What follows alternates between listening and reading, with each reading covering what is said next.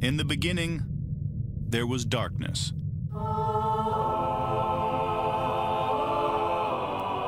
Then, there was Paul Brown. Paul Brown transformed the game. Hello, Paul Brown here. Welcome to the first ever International Browns podcast.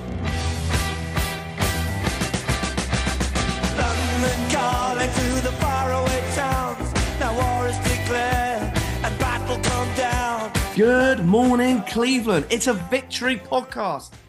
And I'm here with Ian Wright, Right, Right, and Jack Sir Duffin. Jack, how are you feeling? I'm feeling great. Uh, we just keep going. Um, and it's as simple as that. There is what we've won nine games this season. There's probably been about seven of them we could have easily lost. And it just doesn't matter. Um, I was talking before we started recording.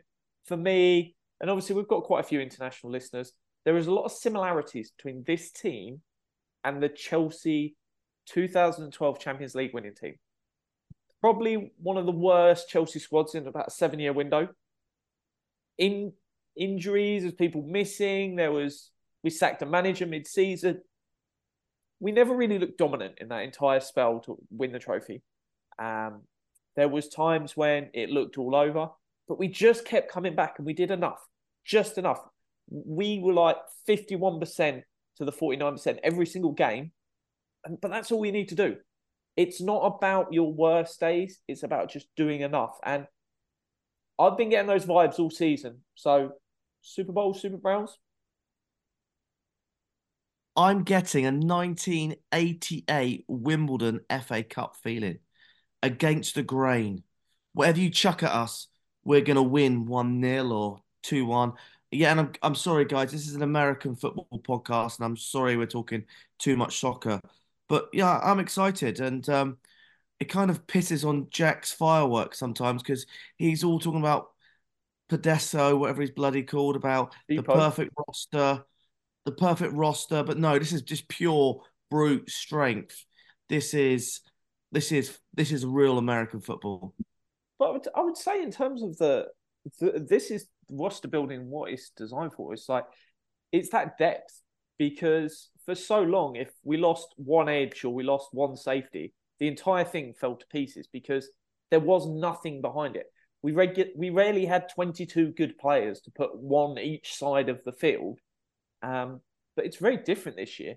Um, with guys like Okoronkwo, guys like Rodney McLeod, guys like Maurice Hurst, none of these players used to even- be on the roster. The idea of once you got past the two starters, you would get some rookie or guy that's been in the league one year and not very good. It's not Mack Wilson no more. It's guys that genuinely make a difference. And I, I think that that's a testament to the roster building, but also the coaching staff, who everyone's going to get extended in the off season. So deal with it. Ian, where were you watching the game? Oh, I was watching this one at home, obviously, uh, with us playing the Chicago Bears. I was I had peaked interest, but I would argue with Jack. I'm not even sure we had 22 good players. At times, we would have like six, and then we would have backups. We'd have like two or three guys on each side of the ball that were really good. And then we'd have like seven or eight guys who stunk, and then occasionally one of the good guys would make a play, and we'd win a game. But yeah, you're right. It it's a different dynamic to watch this team just showing how once you play as a team, you know, we always talked about this in the past. Like the Browns never seem to play as a team well and be able to iron out these close wins. It's all kind of coming together because of guys like, you know, a Rodney McLeod, who Jack puts, you know, a $2 million value on in the safety room. But it's impossible to think that Rodney McLeod's not helping D'Anthony Bell or Ronnie Hickman or one of these guys in there because that veteran leadership, you know, the Jarvis Landry without the $15 million contract has to exist in some form or fashion. And the team is very enjoyable to watch. Do I know how long the, the, the car is going to stay on the track? None of us do. But why not enjoy the ride? Because we have a lot easier schedule to finish the season than the Ravens do. Hang on, guys. We've got two tough games ahead of us: the Bengals and the Houston. And they have Miami and San Francisco. if we win one of the next three games, we've got somewhere in the region of about an 84, 85% chance of making the playoffs. So that's just one of the next three games. I think we've got a really good chance of winning two or even all three. All three is not nuts. It's not likely because any team, even the Kansas City Chiefs winning their next three games, is not completely likely because the NFL is nuts, especially with all these injuries this year. But Uh, there's a world where we're 12 wins at the end of the season. it's insane. Yeah. I mean, there, there really is. And what they need to do, and you, you made a point about the coaching staff, and I don't know if we could really kind of talk about this enough, but the Browns had no business of winning that game yesterday. They didn't. They they got outplayed for the most part until the fourth quarter. And Kevin Stefanski and the coaching staff put the team in position to win, and the veterans went out and won the game.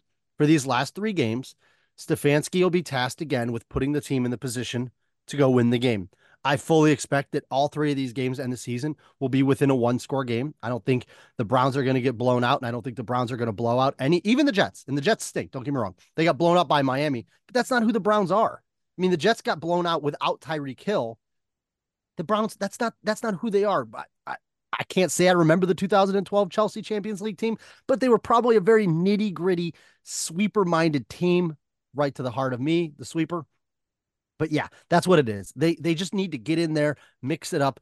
If anything, very much like the 2012 ish, and I don't remember if that's exact year, Ravens led by Joe Flacco, where they slugged it, they won ugly, and then they hit the playoffs and. All right, guys, let's get the format. Let's stay focused. Let's talk about the Browns versus the Bears, starting with the offense. Jack, we're going to give this one.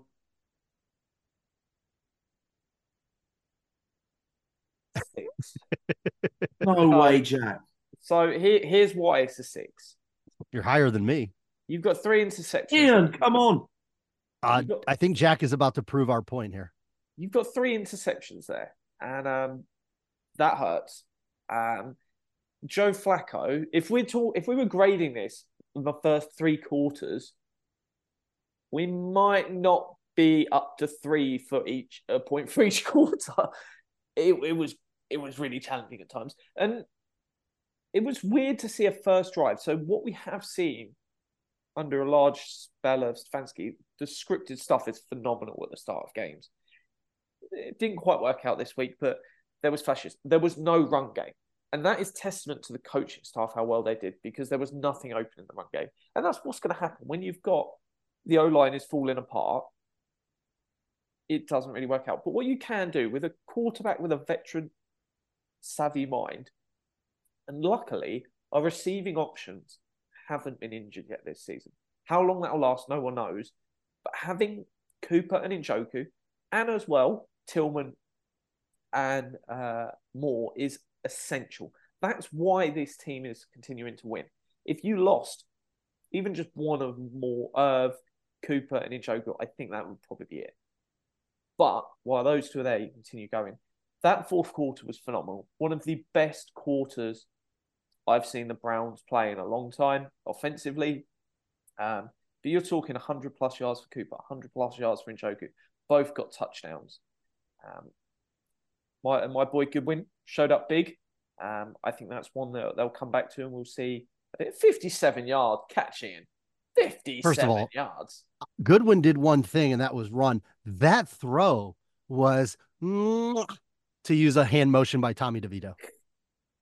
I, I, I just think it, there is so much to like about this team, but my God, they, they need to invest something in running back in the offseason. I don't even know if it's running back. Listen, the problem is, Jack, at one point, you know, 20 snaps into the game, Bitonio goes down with a back spasm, and you're out there with an entire second string and third string offensive line, plus my man Wyatt Teller. And I think, Paul, you have to realize the Browns had like 120 yards total offense for the through through the first three quarters and like 200 yards of offense in the fourth quarter. So three turnovers. I think they ended the game with what 20 rushing yards. I mean, it was overall an absolutely sluggish offensive performance. I was thinking like a five, and that's only because they won the game.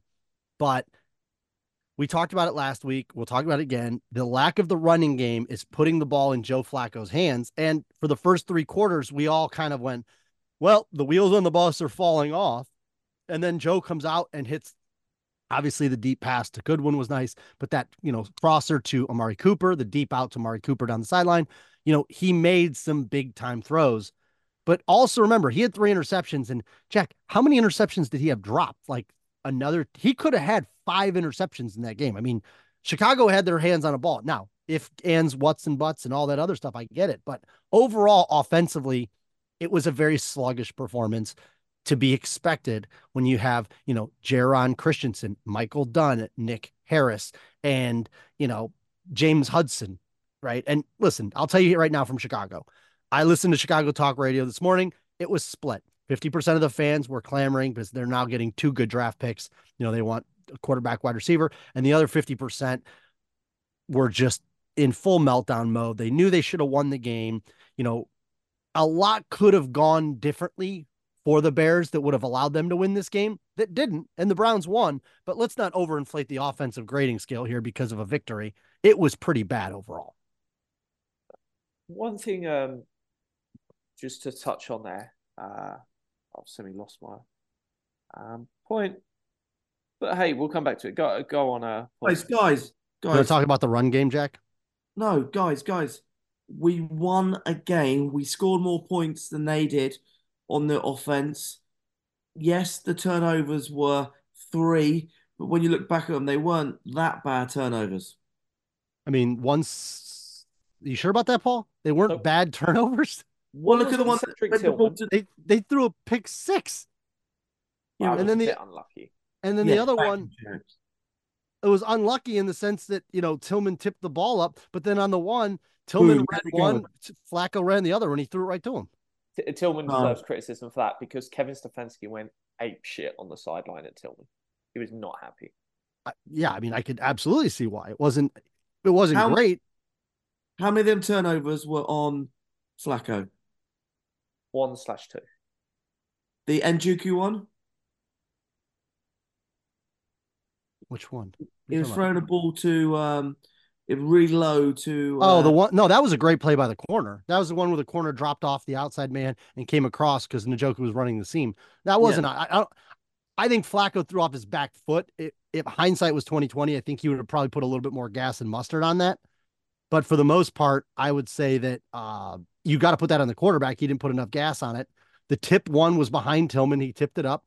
And listen, at the end of the day, we can say that Tillman, you know, should have bent it over for the post or the dig, whatever you want to call it, and he ran it up the seam. You can't throw the ball if that's the case. Like you're gonna have to wait a half second if you're working with these receivers. It didn't happen. One thing I really like about Flacco and why it makes a world of difference than what we saw um, with DTR and Walker is the average depth of target he's willing to throw at. And he's also semi accurate. Yeah, he's not. If he was perfectly accurate, he'd be earning 50 million a year. Um, he throws really nice deep.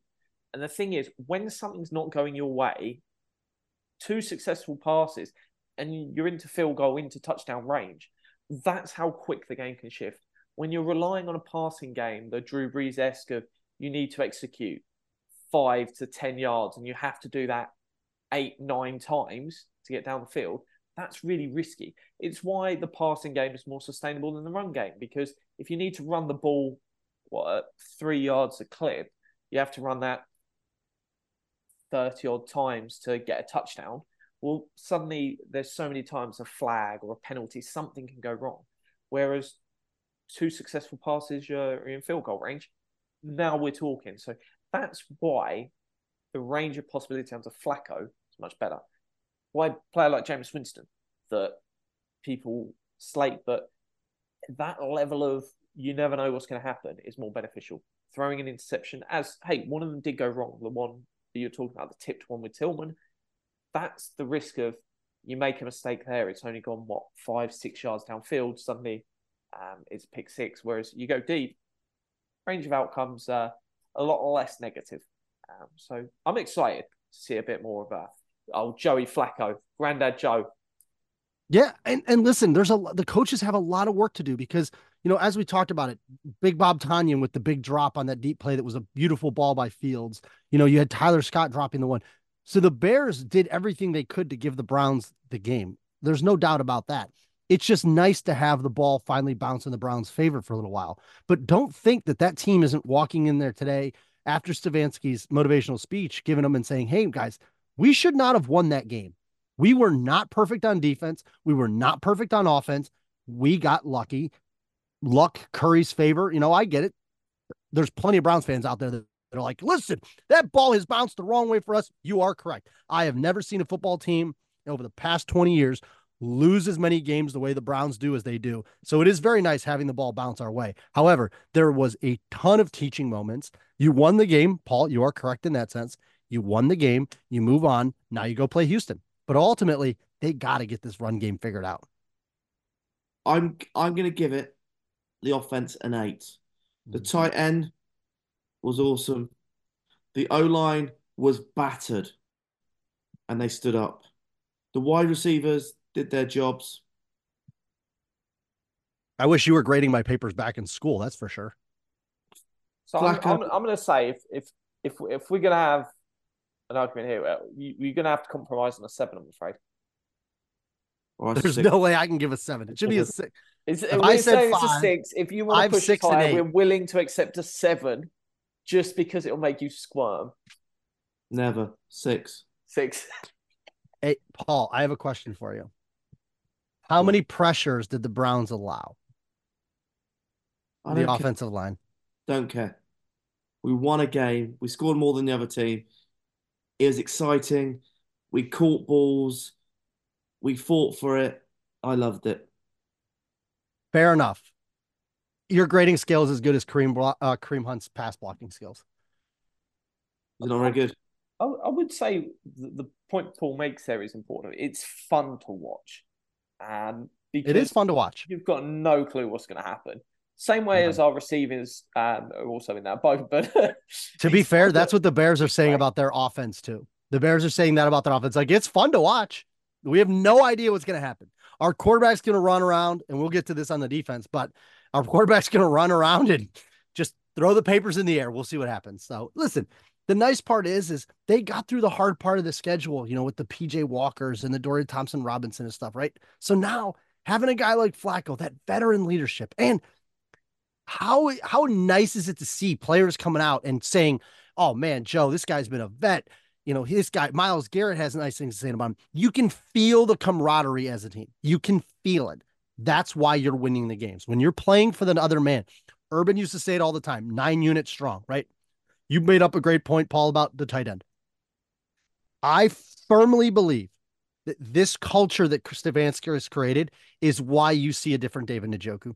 David Njoku is in embracing the role. Um, Peter Schrager had a pretty good story earlier talking about how the night before the game on Saturday night, Kevin Stefanski brought David Njoku up in front of the team and said, guys, this is the epitome of what we all want to be. We want to be tough. We want to be physical. This is a guy who has deficiencies in his game. We all know him. However, he's able to overcome these deficiencies and somehow hold on to a ball in the back of the end zone where his heel may or may not have hit out of bounds. It's debatable. But this is the culture that they're embracing this tough, physical, everybody's against this environment. Flacco comes in with his arm, and I, I still, Jack, I've seen that replay from the behind view of Flacco hitting Cooper on the crosser there for that final touchdown. I have no idea how he got that ball through there. None.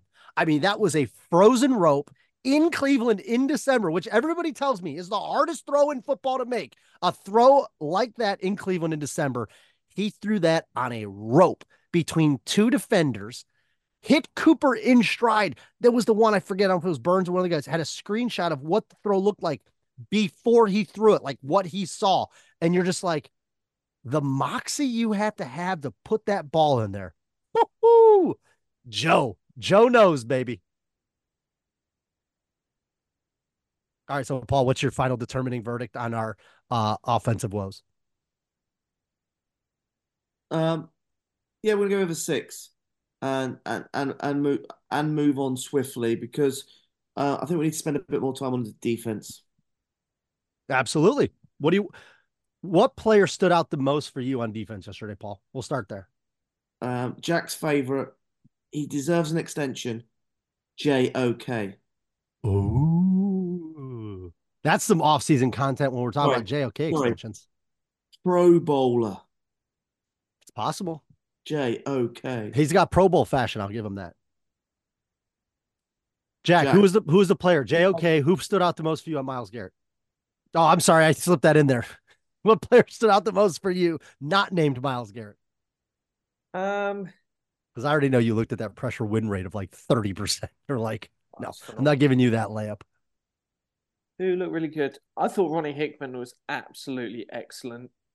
Um, he's a player that I forget he's almost playing, which is testament to that. the safety room was absolute scrubs and nothing at this point, and uh, that they look great. Um, obviously Fields helps them there, but uh, that's there. Uh, yeah, I think J- JOK is a boom and bust player. Um, the great is phenomenal. He reminds me quite a bit of Diggs for the Cowboys.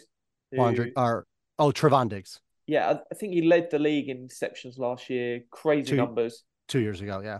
but then he also gets beat regularly, and, that, and that's like a PFF like- grade of like 45 and has two interceptions.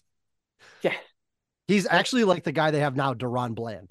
He jumps everything. He gets pick sixes galore, but he gives up a shit ton of completions. and it's exactly that. It's like I, the JOK of the last two years wasn't great.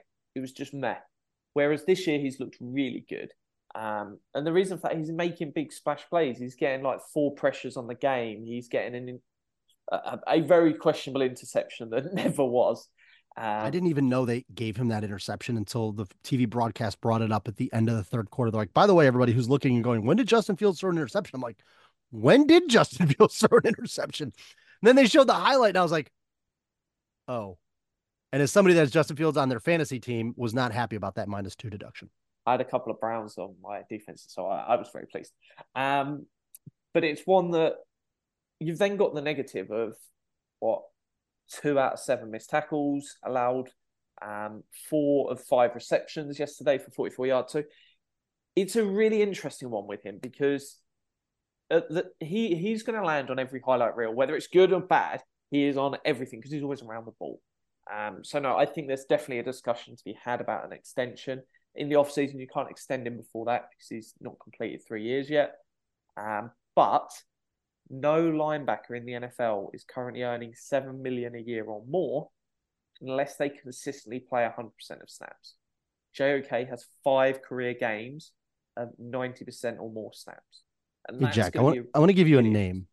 As, and this is, I have not seen this anywhere out there, so I apologize if I'm stealing somebody's take on this. But Jim Schwartz comes in and with JOK, he to me looks different as a player because he's playing different. I'm going to give you a comp, and I'll be curious. Haason Reddick, drafted by the Cardinals, right? It's kind of that hybrid, played a lot, then goes to the Eagles where they say, you know what? You're not great in coverage, but you can sure rust the passer. All of a sudden, we've seen this evolution of JOK kind of now, you're right, in more of a pass rushing type of role. He's shooting the gaps. So Reddick rushes more from the outside, but he's been in the league for six or seven years. So I think he's probably got probably got 10 or 15 pounds on JOK. But ultimately, I kind of see Schwartz doing with what um they did to Haason Reddick to what they're going to be doing with JOK. Maybe. I think Reddick went much further into more of an edge, but I can certainly see aspects of him there. Um, for me, digging through sort of the data for usage, Germaine Pratt um, comes up as a potential comp for JOK. Um, but it, it's going to be a really interesting negotiation because no players crossed 7 million. Before really delving into the numbers, I'd have put a JOK extension about 12 million. That's a 5 million difference between what the NFL sort of says a player like him is worth and what my gut says he's worth. That that's going to be a thing. And and where does that money come from on the team? Za'Darius Smith, I would say, is probably the most telling part of the roster. Do you get rid of Za'Darius Smith and you bring in another veteran edge? I don't think you elevate everyone, but we're talking a two to four million dollar edge. Um, look in your past guys, Justin Houston, that sort. I don't know who the names would be this year, but someone just under the quality of Okoronkwo. Well, it And seems like you if you ask Myles Garrett, he doesn't want Za'Darius Smith. I mean, he completely took him out there at the end of the game. I mean, he was like, "Listen, buddy, you're not getting this quarterback pressure." Five players have ran into Myles Garrett in the last two games and all gone. I know. I saw Del Pitt now. Myles, settle down, bud. We know what it is. He's not getting any holding calls because he's just penting up so much anger and frustration. He's hitting everybody. Zebras. Tre- Teven Jenkins run into him, boom, he was gone. It, it, looked, it looked like he was half dead. It's like all these times. Myles even helped him up. He was like, I apologize. Like, he must be a Marvel character at some point. Like, he's hitting people with the hammer of Thor. They don't even know it. But I'm I'm intrigued this offseason because you could move Alex Wright into a on rundowns. He plays outside and inside. He could be a really good three tech. Um, Okoronkwo obviously pass downs. He's great there. Bringing another edge. Um, I, I- Za'Darius is on a one year contract, correct? Uh, This yeah, is- yeah. Uh, I would. probably going to be cost around 12 million in the offseason, which is pricey. It's pricey. It is. I would say if he's willing to come back for a little bit less than he could get at a sh- shitty team, I'd be interested. Otherwise, I'd be scouring for another guy who fills that same void. I like his physicality. You know, I like what he's able to bring. Making Alex Wright your edge two to me seems very problematic. Um, you But- need.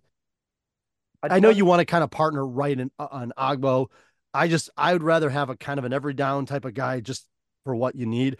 But I think having Schwartz and having the success of this defense yields you to get a little bit of financial uh, relief when it comes to bringing these guys in because they know they can come in and make an immediate impact. And you know, I'll say this again because we left him off here. Myles Garrett didn't have any sacks yesterday. He didn't. However, this is why box scores are bullshit because you look at a tape and you say Myles Garrett had no sacks, 11 pressures, which a lot of people, oh, pressures, blah, blah, blah. No, no, no. You don't understand. Justin Fields, when he starts moving around, it's very hard to sack. I mean, I think the first time the Browns played the Bears, he had like six sacks or whatever it is. But Fields is coming into a comfort zone, right? So for Myles to beat that left tackle like a drum so much, that means that literally 30% of the time, the quarterback has to go outside of structure to complete. That's insanely hard to do. I mean, that's got to be one of the highest pressure rates in a single game. I mean, I, I would think it's harder to get over 10 pressures in a game. That has to be impossible. I don't know if Aaron Donald does that that often. Yeah, he's only up to six nine pressures on the season, I think, which is just uh, You're talking about Donald? uh Garrett, I think. Garrett. Um, it's one that box score. It's it's about looking at the right thing in the box score. Sacks are not a good measure of what's that. It's not even a good measure of sacks from year to year as a, a thing. Whereas pressures relates much cleaner. Um, but no, Myles is an absolute wrecking machine. And if we look at what we've done at defensive tackle this year, it's uh, Tomlinson plays sixty percent. Three other guys, you each get forty percent of snaps, which is one point eight DTs per snap. But that's roughly where their team sits, um, pretty equally across those three. Where are you no at on the Tomlinson? What's your take on it now, three quarters of the way through the season? Well, just one thing. What I Okay. could potentially see on the exterior is they go and do the same thing and go, "Hey, Myles, you're going to play eighty percent of snaps, and we're going to have three guys each play fifty percent of snaps, something like that." And then that way you can have an Okoronkwo, have a Wright, have another guy we sign, and they all contribute rather than relying on a. Because even Smith's not playing that many. He's he's around 50, 60% of snaps. So I'd much rather see that higher if you're going to pay a load of money. Um, but Tomlinson, it's up, down. It's I never know what to make of it. Uh, I want to see more, if I'm honest. Um, for what he's being paid, I've got to see something twice as good as like a Shelby Harris. Um, and for me, I don't see that. I get that he's probably having a knock-on impact on everyone around him and elevating, but it's not. What is he getting paid? 12, 10, 13 million? 10, 12, yeah. Well, I just did the math, by the way. So Myles Garrett, you're correct, has 69 pressures on 690 snaps. Ironically enough, TJ Watt has 70 pressures on 815 snaps. So with 120 more snaps, he only has one more pressure. And he's the highest he's ever had in a game was eight. yeah. But overall, defensively, listen, I thought they Where- played what's really well. on Tomlinson? You, you threw me on Tomlinson. Oh, Tom, here's the thing on Tomlinson. I don't mind paying one guy in that room for somewhat consistency because I think the Browns' run defense for years has been just atrocious. And I don't know if he's the linchpin or it's the Shelby Harris, whatever it is. However, I don't mind setting the standard in that that we're going to have at least one of these four guys have the capability of grading out well and you know providing. I mean, he provided five pressures yesterday, two hits, three hurries. Like I'm good with that. On the season, 33 hits, four sacks, nine hits, 20 hurries from a defensive uh, lineman. He's been very boomer bust to your point. I just I don't mind it at this point because I know what I'm getting from him each and every day. I don't want multiple guys at 12 million. I'll tell you that. I have no problem having one guy at that number and then three other guys coming up trying to get eventually to that number. Yeah, it, it, record number of pressures for him in a season. Um, he's at 10%, so nine pressures in the last two games has been uh, massive for him. Um, really brought his number back up. And and uh, listen, I think when they play the Jets in two weeks, the the entire team may have 60 pressures in that game. I've seen that Jets O line. That's that's so defensively though. Uh, one other guy I want to point out, um, I thought had a really good game yesterday. He's backing up my praise of him, and that's Greg Newsome. I thought Greg Newsome was on the ball yesterday. I think he finished with two pass breakups. Um, in coverage, I think they're saying he allowed, let me take a look here, targeted seven times, three catches for 55 yards. No, do I have that? No, it's Emerson. I'm sorry. Four yards, three, three receptions, four yards. Emerson, four catches for 55 yards. I thought uh, uh, Newsome is showing why I personally think he's a better overall cornerback. And I know people gave me a slack on this. His versatility inside and outside, I think he can play multiple types of receivers. I also like his ball skills. Not saying Emerson's not a good corner. Emerson's more of a physical, you know, he gets a little handsy at times. He has some limitations.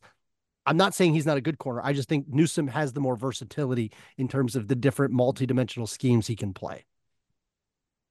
So, Paul, big question. I want you to start here. What what are you grading it? That defense The cornerbacks were great. Big shout out to friend of the show. Is it Cam Mitchell? Cameron Mitchell, yep. Who's great. I thought he had a good game. He did.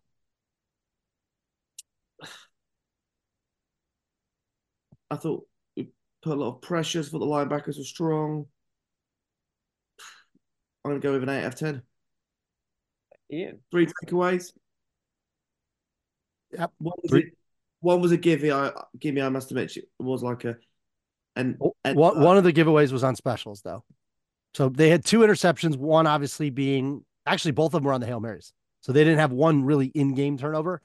But overall, I don't think you're wrong. I mean, they held the Bears to under 90 yards, and let's let's take this for what it is. Last week, the Bears hung 30 almost. I think it was 26 in the Lions. So the Bears offense has some skill. The the Browns made it uncomfortable. This this the standard of this defense is tough because we know them to be what they are, and I think seven would probably be the right answer here. But I I, I would have no problem leaning eight. Just overall, I thought they controlled the game, and when they needed it the most, Paul's right. They stepped up. The linebackers played well. The corners played well. They got the ball back for the Browns, and I think the defense was the reason they won this game. So for me, this is a, a comfortable nine, and I have zero reason to think it should be anything less. And that is you look at those 17 points conceded, but near enough all of that was on the offense. The defense, without, if there was no interceptions in this game, we're probably saying, is it a shutout? Have they only conceded three points? And for me, if, if that's the point you are in a game, you can't be giving them less than a nine. Um, and so for me, I, I, thought it was an absolutely fantastic performance. Um, they they just, just said no and they they were just not letting them do anything. Um, so no, just I, to, I, just to touch on Zach uh, Jack's point, the Bears' first touchdown drive was four plays, one yard, touchdown drive. Their field goal drive was nine plays, forty-seven yards, and their final uh, touchdown. Where is it at? Because to your point, it was set up. The pick six. Yeah, the pick six. So they so, they probably get three points on the game. Three and the other touch, and that was not even a 50 yard drive. The Bears' longest drive, just to run through them, three plays, five yards, three plays, five yards, six plays, 30 yards, three for eight, four for one, touchdown, three for six, 10 for 61, three for negative four, nine for 47, three for negative nine, seven for 32, three for six, six for 14, three for negative two, and five for 30 with an interception. So I'm sat here thinking it's a nine. They didn't live The only one- way you're going to convince me is one up. So uh, I'm not taking anything less than nine here. Um, I thought they were phenomenal as a defense yesterday. It Yeah. wasn't pretty at times. There was times when I was really frustrated watching it. But you sit back and you go, "This is a, a twenty to three win." If it wasn't for a couple of interceptions, Paul, what do you think? Is this argument convincing enough? The defense stood up yesterday. There was multiple three and outs. I think seven or eight. I can't remember the actual number, but it was high, right, Jack? yeah, they, they, they just said no so often. If your defense is doing that, The Well, Bears yeah. as a team had 236 total yards, only 12 first downs on the game. They were four of 18 on third down and 0 for 2 on fourth down. It's phenomenal. I, I you can convince me on a nine. If Paul's on board, I'm on board. Can I have a nine here, Paul? of course you can, Sir Jack Duffin. Woo! There's democracy in, in action right there. All right. Go ahead. Specials. I'll let you start, Jack. So Where I'll, did they play on special teams? I'll, I'll be honest. It's two weeks on the trot now. I've been too scared back the Hopkins uh, kicking points over, and both times he's cashed. My man just can do no wrong. Needs seven points, he delivers you eight points, and that's the kind of guy he is. Um, he's a friend we all need. If if you need picking up, he- he'll pick you up two days on the trot. This is Um, his friend Corey Bojorquez. Nice no, this is my boy Dustin Hopkins. No, I'm saying, did Oh, you see Hopkins' Yeah, interview? yeah. He says, Hi, this is my friend Corey. but uh, it's absolutely unbelievable. And they got that turnover, as Paul said. Um, that was there. It, I don't really know how much they caused it because it looked like he just coughed it up, and Hey, Diavante was just there. But being there is part of the uh, the magic. Listen, that uh he saw that guy coming. It was a little squirt in the pants, ball squirted loose. That's forced. What do you think of Proche? He obviously muffed that one against the Ravens, and he's come back now and he's made himself a little bit. I mean, I know a friend of the show, Blake Williams, talked a little bit about it. I don't know if you saw his tweet yesterday, but he was very complimentary of Proche in terms of one of his punt returns, being able to get upfield, get that 14 yard return when the Browns offense kind of needed a little kick to go. You know, and he pointed out being able to do that, getting that 14 yards really just gives the offense kind of that boost, so to say, that it needs. So I have no will to ever see a specialist as one of my six wide receivers. Um, get that out of here. Um, I, I don't ever want to see it. I'm not interested in it. Um, give me six wide receivers and send him on his way. Um, by all means, I appreciate that occasionally you might get something good, but use that roster spot for something that's actually worthwhile because um, no no time for it. To quote to quote Blake, exactly. Good job by Proche getting vertical in seam on punt return immediately. Equivalent of getting the first first down of a drive allows offense to start possession in four down territory. Bojorquez had one shank, but he still averaged 44 and had five punts inside the 20. So I think overall coverage and stuff, we were I think we this is one of the most undisputable things we will ever talk about. The Browns special teams is noticeably better this year. oh, phenomenal. Noticeably better. And I think a lot of credit sits with uh, Matthew Adams. I think Matthew Adams has been a massive um, change for that unit. Um, the professionalism and just what he does is just flawless all the time. Are you Um, ready to call the special teams unit the Adams family? I- I'm here for it. There it is. The Adams family, baby. Um, You guys can uh Bubba Ventrone, you can take that one if you'd like. but no, I, I think it's one that they just keep delivering. So, uh, No touchdown, but they get the turnover. You're giving them a nine or an eight. oh, a nine. I, I, the time when you, you add a turnover and you do nothing wrong, if they would have punched out or something, I'm happy to go with a 10. But because it was a bit gifted from the other side, I think nine's probably uh, right here. But yeah, just phenomenal display. Corey Bojorquez, that man will, is getting extended in the off season. Maybe even happen a little bit sooner. Um, man needs paying. I agree. Paul, what do you think? It, it- it was a good day all round. I'm super positive. Um, special teams, eight out of ten. Only an eight. we're- Man, you're Jack comes in hot. You say eight on defense, he says nine. You say eight on special teams, he says nine. On offense, you bring an eight out of the cards, and he's at a six. What's going on here? Come on, Paul. No, I'll give you consistency.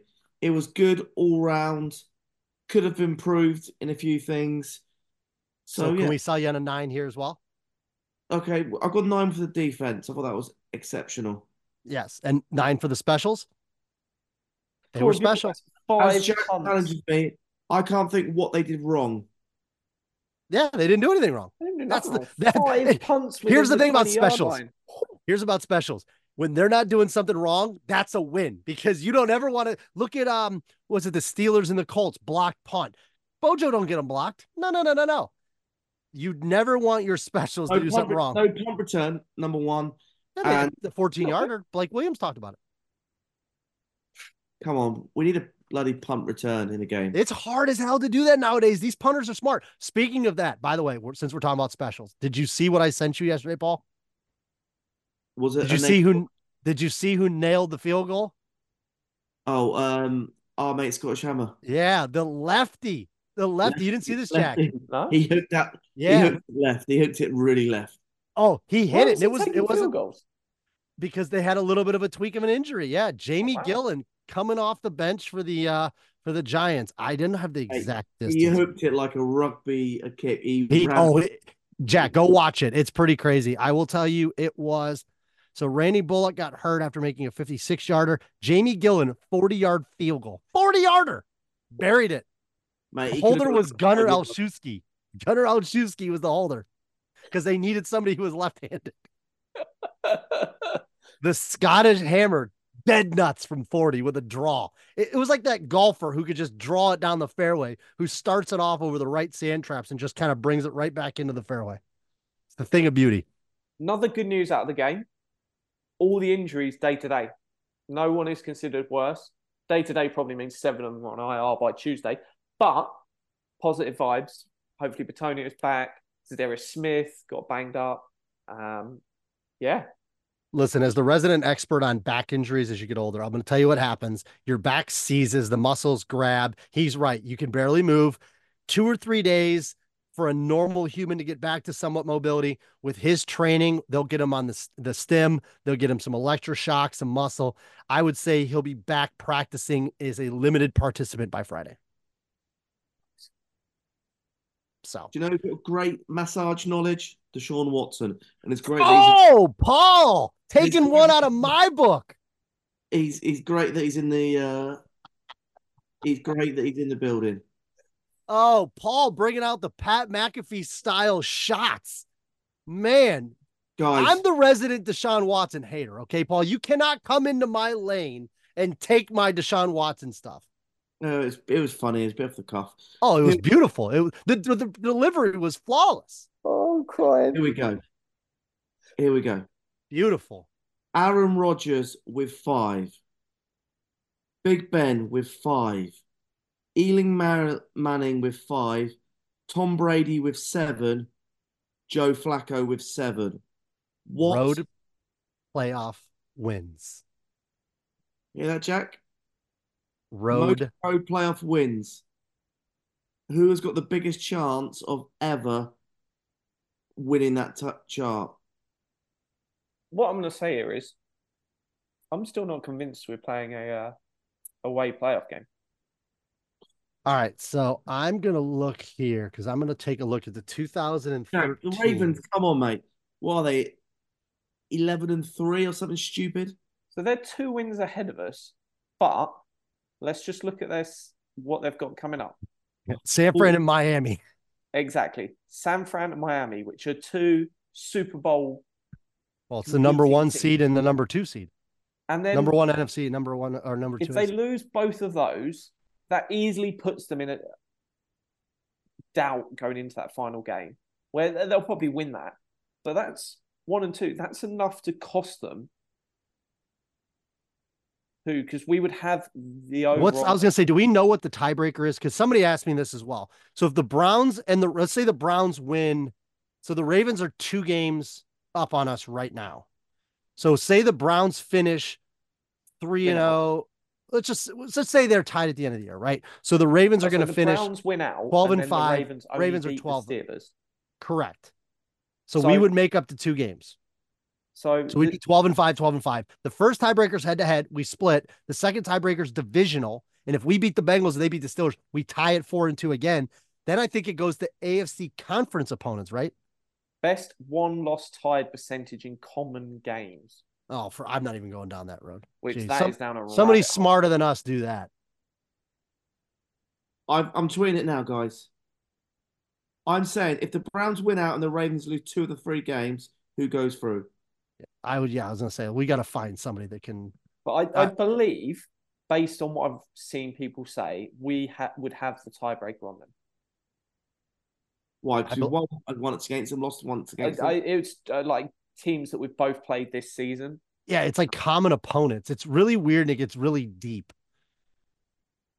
So it's not like it could be a team like we both played the 49ers. If they lose the 49ers and we beat the 49ers, hey, we're one up on them. Um, whereas you've got to think what other games have they played? I'll just pull them up. Baltimore Ravens. Uh, Jaguars. That we both beat the Jags, so it doesn't matter. The Rams, they beat the Rams. We didn't beat the Rams, did we? No, we lost to That's the Rams and the, and the Broncos. Seahawks, they would have the advantage because we didn't beat them. Uh, we haven't played the Lions. Did we play the uh, Titans? No. Um, Colts. We beat the Colts, or Yeah, we beat the Colts. so that's equal. Fight, fight- fighting PJ Walker. And then if we beat the Texans, no, they're still equal. So doesn't matter on that one. Common opponents under your scenario, we're all the same, Paul. Uh, so next one would be within the conference. NFL standing, conference, we're still the same, four and two and four and two. but with those final games, does that Oh, change? so if they lose They to would lose to Miami, Miami. yes, because we would end up beating Houston and the Jets and the Bengals. So we would add three to ours, and they would have one loss additional because they would beat the Steelers. The San Francisco game doesn't matter as much. So you add one loss to their so at the moment we're six and three, they're seven and three. So, so so they would finish in the conference eight and four. We would be eight and three, which is weird because this is that year where it's no, like because we're all conference, so we'd be nine and three, and we would go through. we're not playing. Oh yeah, we would because we're playing Houston, the Jets, and Yeah, Pittsburgh. So, yeah, we'd be we nine would and beat them. is we'd be nine and three in the conference. They'd be eight and four. Yeah, if we win out, we've probably got anyone in the uh, conference, bar maybe the Chiefs. There it is, everybody. There's your breakdown. I know you all tuned in through that mathematical experiment to figure out who's going to go. But as of right now, it seems if we're doing our math correct, the Browns would have the tiebreak. Let's see if the, your mentions agree with that, Paul. The other important part there is if we don't catch the Ravens, finishing fifth in the seedings, being the best wildcard team is important because in that first playoff game, you want to be playing either the Jags or the Texans. Much better than playing the Dolphins or the Chiefs. I don't think it's possible at this point for us to play because the Chiefs would be the only one. The Dolphins are 10 and 4 and the Ravens are 11. So realistically, neither of those teams are going to fall below that three or four. No, but it'd be someone catching us. Yeah, you'd have to get somebody like the the AFC South, so like the Texans or the Colts at eight and six, because the Jags, the Colts, and the Texans are all eight and six. So you're talking about you're going to play either the AFC South opponent or the possibly the Chiefs, who would drop to the four. which I don't want the Chiefs. I'd much rather play. Realistically, right now, I would say if you make it as the five seed, you're going to play the Chiefs, the Jags, the Colts, or the Texans. Those are your four options. Jags. But Now, the other Jags- wild card kicker is that Buffalo catches Miami, and Miami falls from the two to the five, and Yeah, Buffalo jumps to the two. This guys. Buffalo play Dolphins last game of the season. Correct. And that could be for the two versus five, because if they're tied, Buff the winner would win the division as the two seed, and the loser would be the five, and the Browns would move to the six. Which means you're likely playing the Chiefs if it were all to play out. It's gonna be interesting, but most importantly, beat the Texans. The Stroud still in concussion protocol. Bengals. Well, let's one game at a time here. We're like Stefanski, all right? I need you fellas. I need you to all win for each other, one at a time. Best thing about winning a game is the ability to win the next game. This season's fucking magical. That's all I'm gonna say. It- Uh, hey, Ian, this Ian, are you going to go to any more games this year? we'll see, Paul. We'll see. Uh, you're going to the Bengals game. I'm going to the Bengals game. And, and look, Jack, I want some negativity from you. Is there a chance that the Browns could not make the playoffs? They Yeah, would have to 12%. lose. So either they lose all three games, or if if they only win one of the three remaining games, there is a chance. It's probably around twenty percent that they don't make it. Um, but we'll know more as the season goes on. There, there's certainly a chance. Um, but if they win two, I think it's like ninety five percent chance. So you're talking really weird shit to uh, miss out. Um, but no, I I- think you've got to win one more. Um, and I'd struggle to look at that schedule and go, this roster with how they've played all season, they just lose all three games. But it's not like it's a Mike Tomlin coach team. Mike Tomlin coach team, they can lose all three games. You should hear the arguments I'm having with like my in-laws and all my wife's family about the fire Tomlin. And I'm like, listen, you can fire Tomlin, but you better be on board because if Sean Payton was out there, that makes sense. I so love the fact it's like the Browns, you kind of go through the growing pains with Stefanski. My brother and I were texting yesterday, and he's like, I can't stand these play calls. And I'm like, everything happens for a reason. If the Steelers fire Mike Tomlin and have to go to some like uh, third rate special teams coach or something like that, oh, oh, please. I listen, Mike Mike Tomlin's one of the top coaches in the league. He is. He just doesn't have a quarterback. This is what happens. Belichick. Now, oh, Jack, the Steelers fire Tomlin they bring Belichick to Pittsburgh. And then Baker Mayfield goes up to Pittsburgh. Mike Evans to Pittsburgh too. Just bring the Tampa connection up. By the way, Jack, George Pickens run blocking. Oh, during the draft, there was all those things about eh, this guy. If a Browns wide receiver was caught on video doing that, Bobby Shenanigans and all those other Twitter accounts would be losing. You thought John Johnson's effort got questioned a lot on Twitter. Oh my. Did you see this, Paul? Uh, what is it? George Pickens run blocking? No, I didn't see it. Do yourself a favor and look it up. Just look up George Pickens run blocking and look at the effort Try not he to watch gave. Steelers too much. What's that? I'll try and avoid watching the Oh no, mate! You want to watch? You gotta watch this one. Hilarious. Uh, he- Paul, there's he a walk-in touchdown, and he just can't be bothered to extend his arms. Oh, Jaylen, and I had a Jaylen Warren to score a touchdown prop. So I'm even I'm sending him some DMs. He owes me 50 bucks. But, uh, George Pickens run blocking. Yeah, it was shocking. And it was one that all around the draft, it was character concerns. Loads of teams have taken him off the board. So he has a great rookie season. Everyone's like, fire Andrew Berry. Even then, Why he only didn't had you like five guy? catches that were really good. People saw the box score and they're like, man, this guy almost had a thousand yards. He's like, yeah, but he only played like five games. Hey, he's, he's, And he's then you doing- look at this. And then yeah, he's just given up. And it's like Mike Tomlin, character guy, blah blah blah. For me, there's a lot of similarities between the Marvin Lewis era, for what happened in the Bengals, the Bill era in Patriots, the Steelers Mike Tomlin era. They they come from a different time, and I think they struggled to move with the times. Lot, both of those two gems in Bill and Mike Tomlin belong in the Hall of Fame, but their time in the NFL is the league's moved on they're heavily invested in building defensive rosters. Both have GM powers, not all of it, but there's certainly involvement where they've gone less focused on the quarterback, less focused on the passing game, get me more defensive pieces. That philosophy contagious amongst the entire organization. So they should be held slightly responsible for it. Both have been awful at hiring coordinators, um, especially on the offensive side.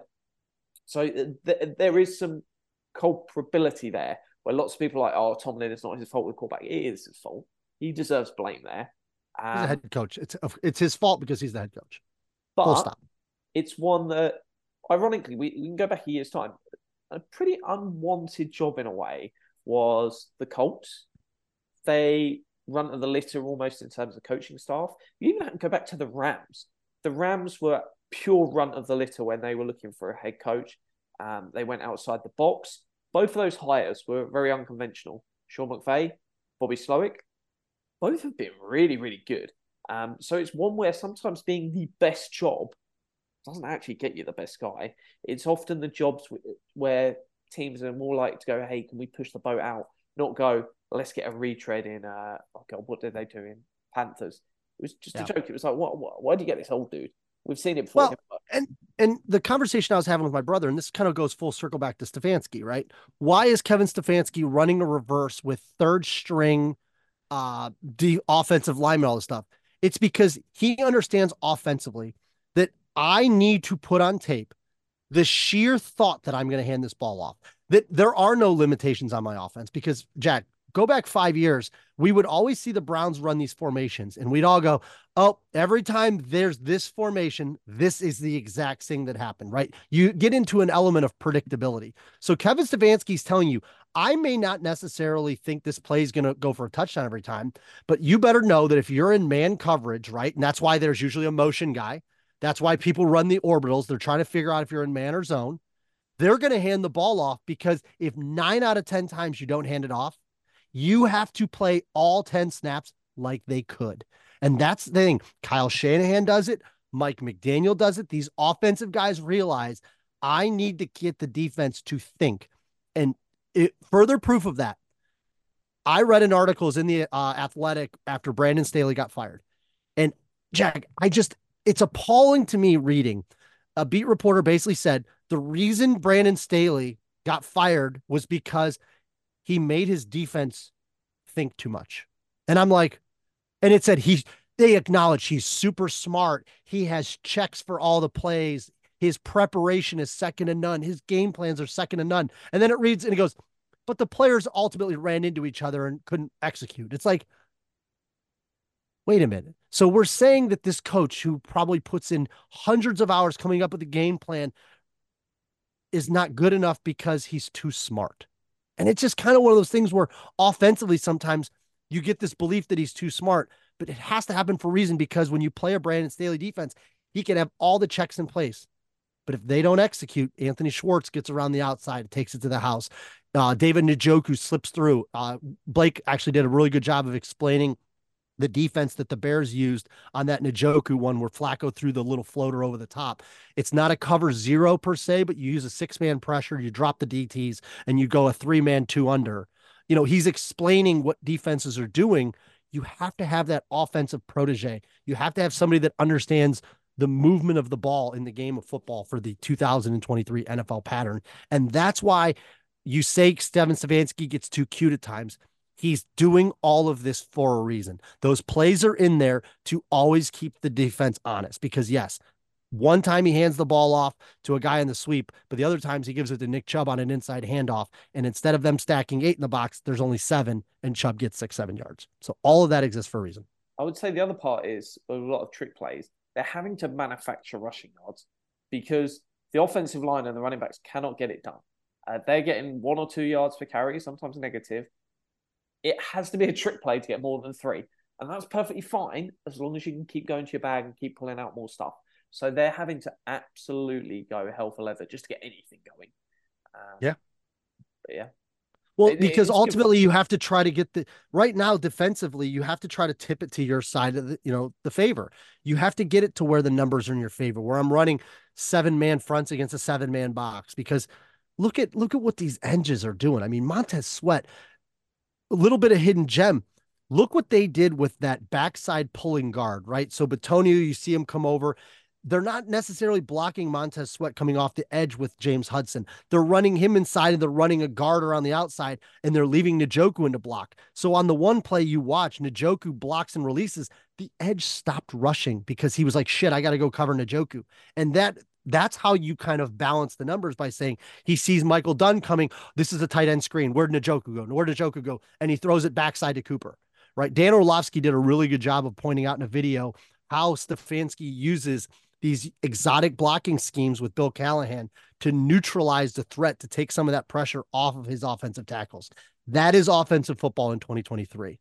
Belichick, some of these guys, they just need to get a coordinator or somebody in there that can integrate the system. The problem is, is a lot of the personnel they have aren't involved in that. So they're, they're, have to kind of get with their GMs. They have to fully turn over the roster. The Browns have been doing it for five years, and we're finally starting to see the benefits. We saw the flash in 2020, but we're finally starting to reap the benefits of it. All right, so we've gone slightly long on our half an hour podcast. We hope everyone had fun. That was a Any meat sandwich of content. Anything I don't have any. You all good? Go Browns. Go Browns. Go Browns.